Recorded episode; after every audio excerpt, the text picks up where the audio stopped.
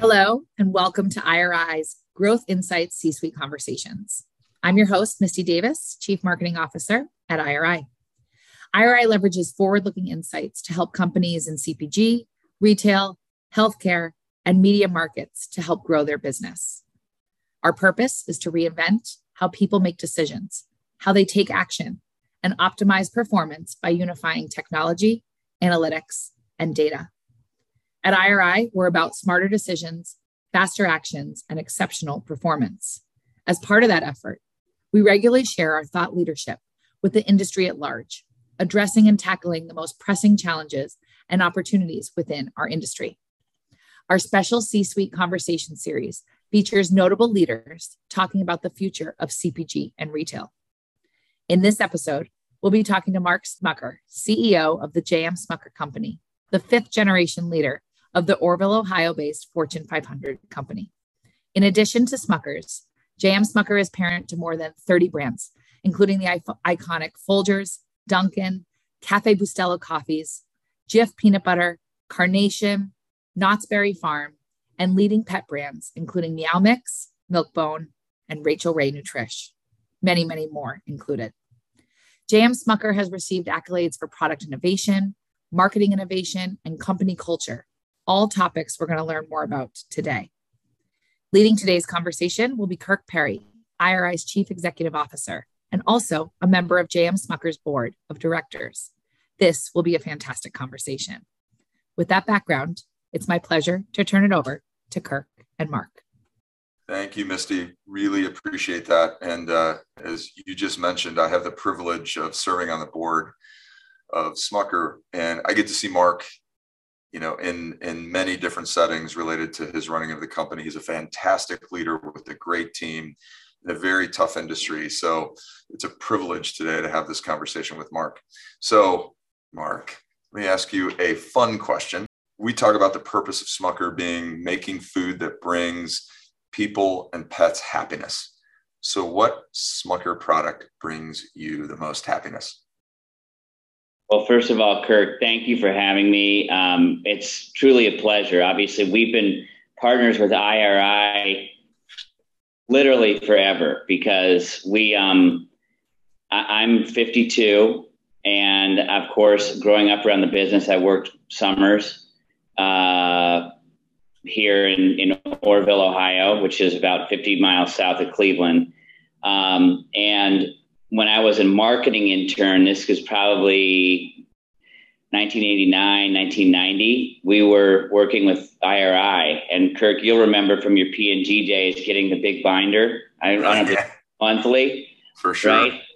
And as an intern, I had to analyze all the share data, but that was, you know, 30 plus years ago. So we've we've been working with you guys for a really long time, and it's been a great partnership. And I know how much the company has evolved um, obviously for the positive, and uh, and particularly with your leadership, it's been great. So.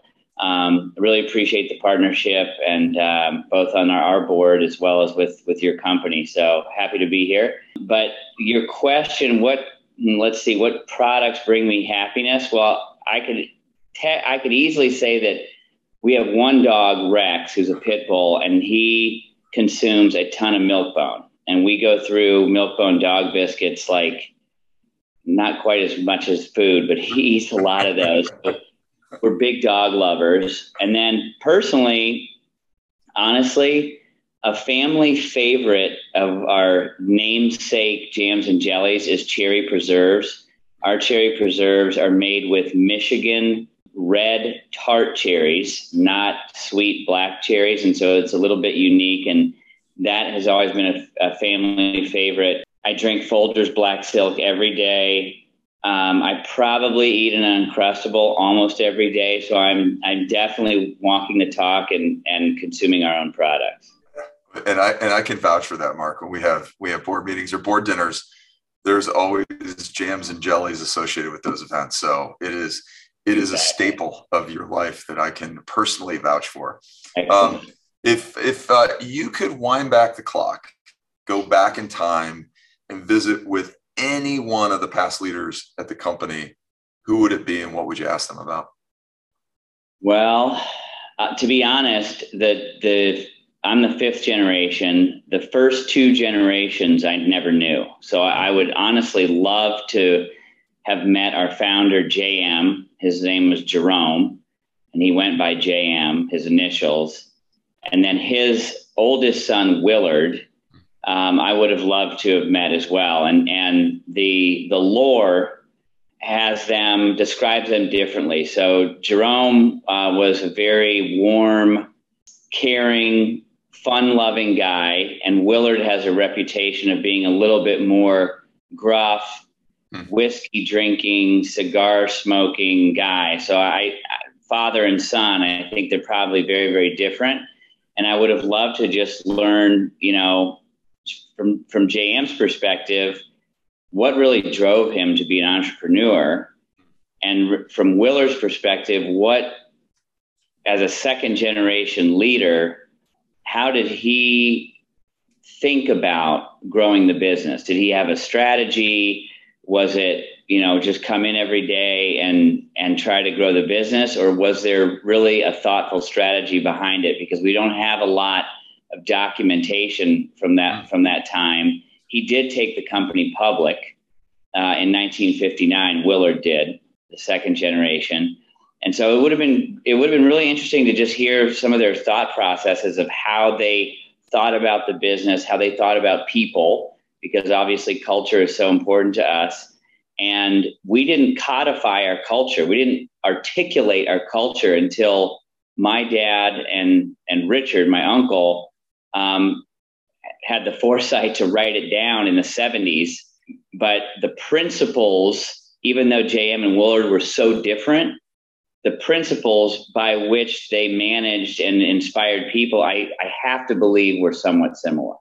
I love the, you know, the, the, the family woven throughout the history of the company and, uh, you know, just walking in the halls of the headquarters in Orrville the signs up with some of the, the sayings of your great great grandfather, your great grandfather, your grandfather, your dad, and Richard. I mean, it's pretty pretty remarkable to see that stuff up there. And and one of the other things that's interesting about the family being so woven into the company is the fact that you all have to go do something other than Smucker at some point before you can come work for the company. And what a lot of people may not know about you is you are a teacher.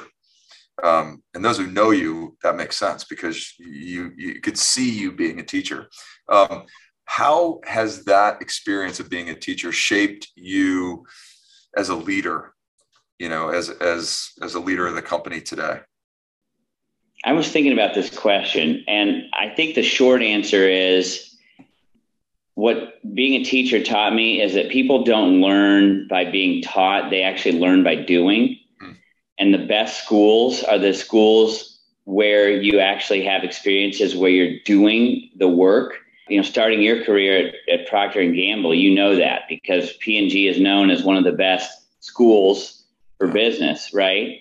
And I was a science teacher. I majored in geology I, because I liked it, and you know, I was I was a rock nerd when I was in in high school, and uh, I I I wanted to use my degree, and I knew I needed to work elsewhere, and I wasn't sure if I wanted to actually come back into the family business. So I I ended up in the deep south. I lived in Alabama for a couple of years. I taught I taught eighth grade science, and uh, it was really fun. And what I did learn is that the more hands on you can help the kids be, they'll actually absorb the material. They'll actually learn something. And I find that that's uh, that's that's the best way to learn. And and I've been so fortunate in my career because I was given so many opportunities once I finally got here when I was 28 so I did have a couple other experiences, advertising being one. Uh, um, I had so many opportunities here that I really was able to learn along the way, and I was given the opportunity to make mistakes, right? And and learn from the mistakes and make organizational changes and try to build a culture and um, work with customers and do some marketing. And so having those having those experiences and you know being you know having been an expatriate as you were you're left alone a lot yeah. and when you're in a, another country and you're given the keys or the reins, you got to figure it out on your own. And yes, you have mentors. Yes, you have a, a boss, but on the day to day, you got to figure it out on your own. So I, I find that having the experiences really helped me ex- accelerate my growth. Hmm.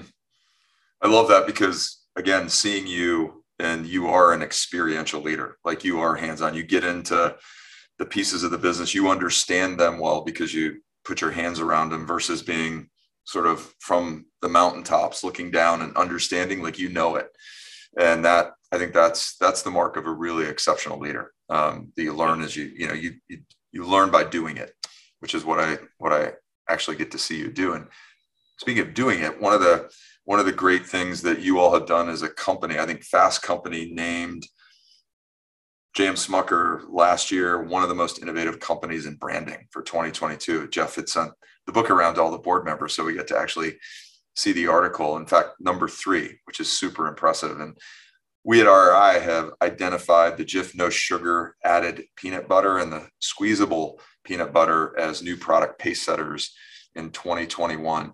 And again, from a board perspective, seeing the innovation across the company is pretty remarkable. And how we think about the future and how we think about meeting consumer and pet needs going forward.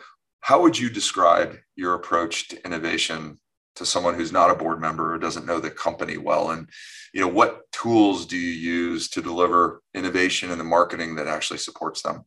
As you well know, Kirk, it starts with listening to the consumer, right? Particularly when you're talking about product or brand innovation, um, really understanding the consumer need and you mentioned Jif Squeeze, which is far from rocket science, right? I mean, it's literally peanut butter in a squeeze container. You know, why did it take us so long to launch a product that, you know, people needed? We knew people wanted it.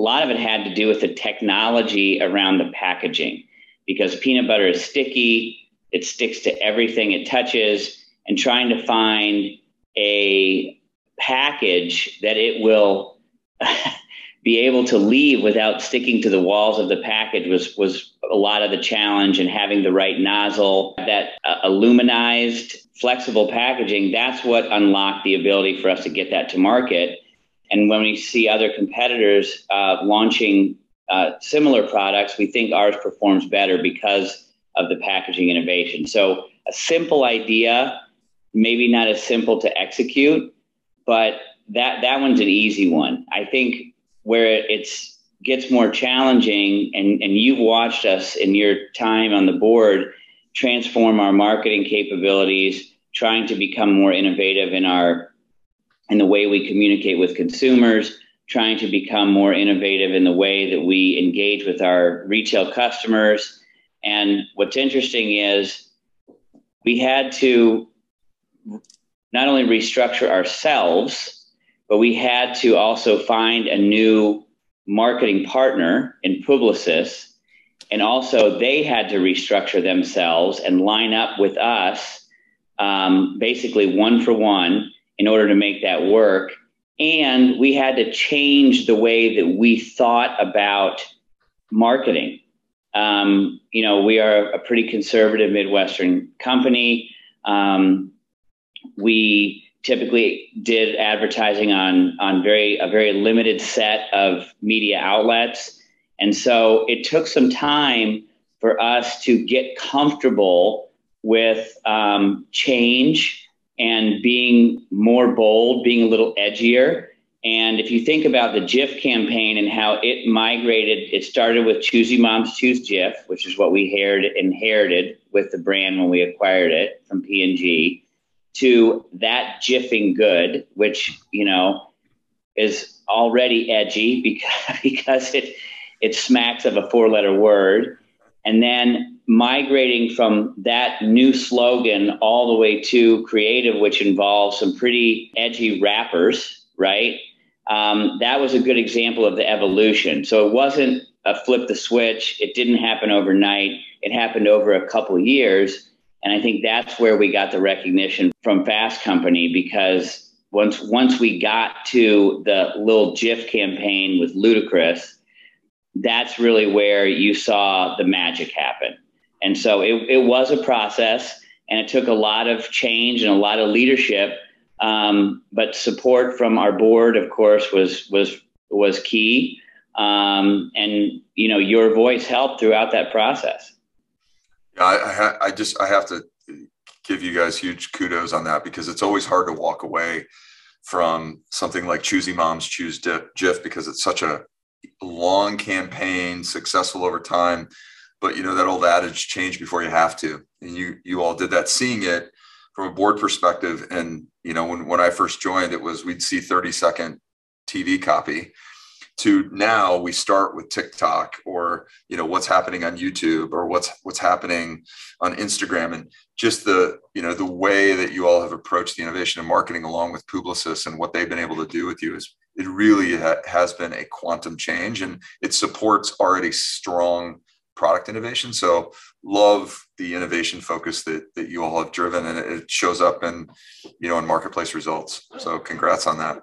At the very beginning before we got a lot more bold with our our model and our creative long before any of that transformation began, there was a fundamental consumer insight about choosing Mom Choose that was the modern family, whether it was dads or um, same sex couples or what have you, looked at that slogan and didn't felt that they identified with it. Mm-hmm. And so that little consumer insight was the very first small shift in moving away from that legacy slogan because it didn't resonate with the modern family. And I love that, Mark, because I think, you know, my experience in 30 plus years of doing this in the CPG world and the, the tech world is those little insights are the things that create transformation. Like the, the ability to connect the dots on something that might seem like, oh, well, a segment of consumers can't identify with that. What does that mean? What's the why behind that? And then it leads to this transformational breakthrough insight that really drives significant business results. I mean, that's that's the remarkable thing about it is it wasn't obvious to everyone, but you found it and it drove tremendous results on the brand. Well, and there's trial and error, oh, right? Oh, for I sure. It's yeah, not were, like we figured it out in the first try. yeah, yeah, there were. I remember a few of the errors. Um, um, speaking of huge accolades, you know, not only on the innovation front, but Forbes recognized you all as a top global employer. You're we just talked about a fifth generation leader. In fact, you're the sixth family CEO of the company. How have you built this inclusive environment and what has that meant to the business in your estimation? Well, I, I have to, first of all, I'd have to give credit to all those that came before me. Um, this is our 125th year. Uh, we'll be celebrating our 125th anniversary later in early fall. And you know, I have to give credit to to my predecessors for creating the foundation, which is our culture, um, which and, and, you know, and being in the Midwest, it allows for a, a very collaborative spirit, right? And our culture is built on this notion of listening with your full attention, saying thank you, um, assuming positive intent, looking for the good in others, and having a sense of humor. So if you think about my grandfather, who was truly a great leader, he was a very soft-spoken leader. Um, he he viewed work as something that you had to love to do, and you should have fun while you're doing it. And if you're not having fun while you're doing it, then you're probably in the wrong career. And so some of those ideas, the, sim- the simplicity of listening, this, the simplicity of, of being grateful and saying thank you really do go a long way with folks and create an environment where um, people do, you know, they want to come to work. I guess if you think about, you know, the, our, the modern age that we live in, I truly believe that a diverse organization strengthens our company and it starts with inclusivity. And so even though today, as we sit here, we're not necessarily as diverse as we'd like to be, we've done a fantastic job um, with gender equality. We recently launched in the last about two years ago all of our employee resource groups, which have really raised the voices of some of our more underserved folks in our population and having the opportunity to listen to them and understand their needs has really allowed us to, to move the needle, to start to move the needle on, on inclusivity. And so we are making a really big push, as you know, to, um, Uh, you know, we talk about D and I. Hmm. I always refer to it as I, D, and E because I truly believe that you have to start with the creating the inclusive environment, which opens the door to diversity and equity. I'm really passionate about listening to others, learning from others. And, you know, those precepts that I mentioned earlier is really this part of our commitment to each other, which my grandfather penned in the 80s. And if we embrace uh, those precepts and we truly do listen, we don't always have to agree with each other. But if we are truly listening to each other and we are open to new ideas, that will allow us to become not only inclusive, but a more diverse organization. You know, again, we've talked about this before, but you all have done incredible, you mentioned Orrville, Ohio. It's not exactly, you know, the metropolitan area of New York City or Chicago or San Francisco or LA, but you've done an amazing job bringing a diverse workforce together there that with all of these initiatives in this space really creating and there was a there was a, a guy named um, professor Ghoshal the world economic forum in davos many years ago he spoke of this concept of the smell of the place you know when you walk into a company it literally is palpable what the culture is. Is it is it inviting? Is it inclusive? Is it dynamic? Or is it hard? Is it caustic? Is it you know is it combative? And i think you know i remember the first time i walked through the doors you could sense the culture at smucker. It it is unique and differentiated. And i think that's why even for a small town you've been able to pull together a workforce that's pretty remarkable. Um, so congrats on that thanks man i appreciate it and and on that note thinking about social change and what's happening in the world today. I mean, it's a it's a pretty remarkable time to be a CEO, given all of the societal changes that are going on, the pressures not only from the pandemic and on the business, but also from you know, the communities that you serve as consumers. Can you talk about the thriving together agenda that you have, which is a commitment to positive influence on the issues that are challenging the people and the pets that that you serve as a company? Yeah, sure. Um, so you know, we all every company has a mission or a purpose, um, which is why we come to work, and it's it's obviously to serve a higher purpose. And and you you touched on it. Ours is feeding connections that help us thrive and then our tagline life tastes better together that's that's that's our stated purpose feeding connections that help us thrive and we have, over the last few years, tried to more clearly articulate what it, why we're in business and what it is that, that we're doing. And so you referenced this thriving together agenda, which is focused on a few things. It's access to quality food. So, you know, we've donated over uh, 23 million meals to people and pets last year. So, access to quality food, access to education and we partner with um, we actually have partnered here in Orrville with our local schools. There's a, a foundation that was actually started by my parents called Heartland, um, which really is all about community. Is it, you know you always hear the expression "it takes a village to raise a man." It takes the village because the community. It's not the school's responsibility. It's the community and the school's collective responsibility together to raise our kids. So access to education, you know, we've partnered with the LeBron James Family Foundation in Akron, which has started a, a school that that seeks to serve the most underprivileged children, accelerate their reading skills, which ultimately leads to um, a better learning environment for them. So quality food, education, and then promoting equitable and ethical treatment, um, you know, and we I just touched on this in on the last question you asked. We have new partnerships with uh, social justice organizations like the Equal Justice Initiative and the Human Rights Campaign. So the broader community, right, that we live in. So not just Ohio, but our nation and, and, and the world. And then also making connections to community resources. So we've always supported the Red Cross, the United Way, both financially and through volunteerism. And then finally, uh, supporting a healthier planet. So we just, as you know, announced our new environmental goals. Um, we, we exceeded our last uh, set of goals, and so recently launched those.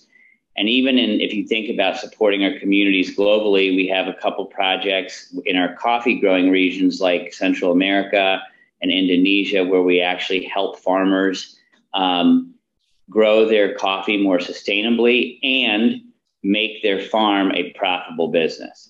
So, trying to make an impact wherever we can, and that's really what the Thriving Together agenda is all about. Yeah, it's a, it's an awesome purpose driven focus for the company. And I think, you know, again, being able to see it up close, um, you, you did a great job explaining it. But when you see all the pieces together and how the company runs, it's a palpable impact on how people think about it, who work there, and the purpose that they have in their work. So I think that's that's amazing. And I, I think the last couple years with the pandemic obviously have driven a lot of things um, in, in the world that we live in today, for good and for bad. But as you yeah. as you think about the changing workplace i mean obviously things have changed what do you how are you addressing this with your organization well you know we're all dealing with this yeah. and i don't think any one company has figured it out yet but we're trying and as as we have went to 100% virtual and now you know back partially in person thinking about creating an environment that um, is unique to our company. So uh, just to give you a sense we, we want to support our employees holistically and meet their needs by by providing them a unique work experience which gives them flexibility but still gives us the power to strengthen our culture. And so we've adapted. We think what we're doing right now is working. It could change, but again, this sort of a more progressive, kind of uniquely Smucker work experience is one that provides flexibility, but also a thriving and purposeful and connected culture. So the way we've, a lot of companies went to a very simple structure of be in the office three days a week, we're trying something a little different.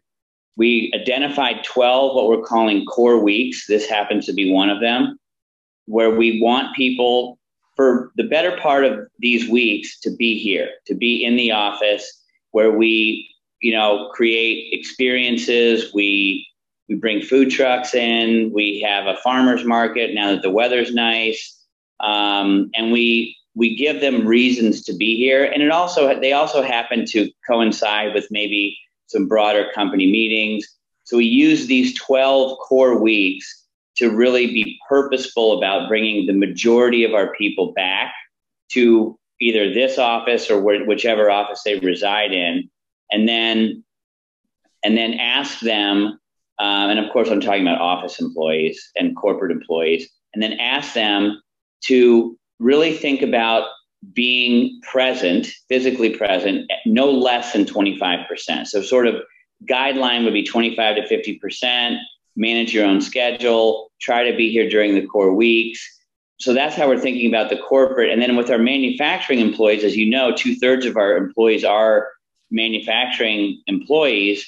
And how can we best support them? And how do we continue to provide them opportunities to engage as well and not lose sight of the fact that they are coming to work every day and there's there's no option. They had they we need them to make the products that we all consume. So i think the bottom line is we're all learning and we'll adapt as needed but as long as what we do at the end of the day nurtures our culture and keeps it strong, I think we will have succeeded. Yeah, and I 100% agree with you, Mark. I think it's a massive social experiment right now on, you know, what, what works, and we're all going to have to adjust and adapt as we go forward because what works in manufacturing is different than what works in the office. And I, I being in the office, the serendipitous bumping into people and having conversations, totally, it's so important. Like I, you forget that until you're here and you get to run into people's office and just have versus scheduling a scheduling a call. You just see people and have a conversation, which is really, you know, I've missed that, uh, just the human interaction. So I think we're all trying to figure out what's the balance between the flex that we all had during the pandemic and what the business needs to deliver, you know, our objective And I, I think we'll learn as we go. But I think, again, seeing it from a board perspective, you guys are really trying to find that sweet spot as well. Yeah, if you think about the social, the social interactions and the tough times working elbow to elbow, those are the two situations that actually strengthen relationships. Yeah, for sure. For sure. And you know, now we're dragging into year three of a pandemic. We're going to start seeing probably reflected in culture scores and things where people really are like how how do those play out those social connections the working through difficult business challenges how are those playing out and reflecting the culture that we want to create so i'm i'm anxious to see what happens over the next six months across the board, not just at Smucker or IRI, but across industry so we can all learn from each other. I totally agree. So you have been amazing as always, answering questions very honestly and directly. And uh, I can't thank you enough being able to, you know, to interact with you on a very regular basis. I see, you know, what you're doing in person and knowing that you know it's just not platitudes you're sharing today but it's it's real stuff that's happening inside of the company. And just congrats on the continued business success. And uh, really appreciate you taking the time with us. And i'm going to throw it back over to misty who's going to who's going to close us out. Awesome. Mark thank you. And thank you kirk for leading a fantastic conversation mark you're now going to be known internally at iri and to the larger audience community as our folgers drinking dog loving science teaching rock nerd.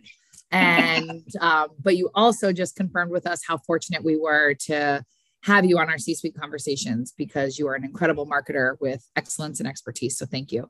Um, just kind of summarizing what we just heard what we heard uh, that i loved was people learn by doing. And i think you both reiterated the experiences you get make you who you are we talked a lot about innovation. So, innovation coming first and foremost from really understanding the consumer.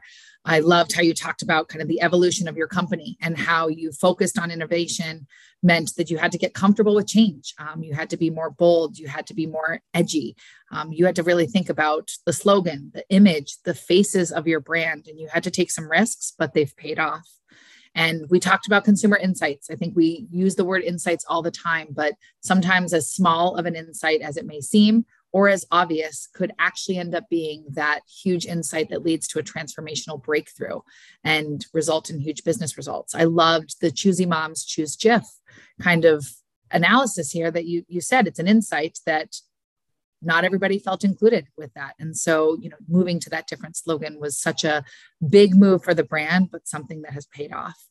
Uh, your conversation around inclusivity and diversity is so top of mind for so many companies right now and um, very obviously important for your culture. I love that you're continuing to listen to the needs of the employees and move on. I'm going to steal with pride the I, D, and E efforts. Loved that. Um, and I think a lot of us at every single company are still trying to figure out how to deal with this post-pandemic return to work. And so the flexibility and creativity you have of those 12 core weeks which kirk i love. And uh, i think it's a really what kirk said is when you're in that office you have that vibe. So definitely we'll probably be following up with you to learn a little bit more about that. But then you also realizing that you have an entire other part of your employee base who's not the corporate in office. And so focusing on what the manufacturer side of your business needs. Um, love hearing about the incredible partnerships in the global and local organizations. I think more or more companies need to do this. Um, the schools, the communities you're working with. You helped our audience today really understand the heart of your company. So thank you. I, I feel connected to the company more so and understand what you stand for. You know, your purpose driven focus. If every company in the world could actually work to thrive better together, imagine the world we could live in. Um, but probably the thing I will take away the most is what your grandfather said love what you do and have fun doing it. If you're not having fun, you're probably not in the right career. And you are definitely in the right career, Mark, because your passion came through in this interview. So thank you, Kirk, for leading the conversation. Thank you, Mark, for being such a generous, generous volunteer with your time in a busy schedule. And uh, thank you for giving us a little bit more light into the JM Smucker Company. Thank you so much for having me. Really a pleasure to be with you all. It was great. Thank you, everyone, for viewing. And uh, for all of the viewers and listeners, the recorded conversation will be available on our website, iriworldwide.com. And we hope you'll also take an opportunity to review all of our other thought leadership, including valuable reports, our dashboard of economic indicators, and prior C suite conversations. Thank you all for your time and have a wonderful rest of your day.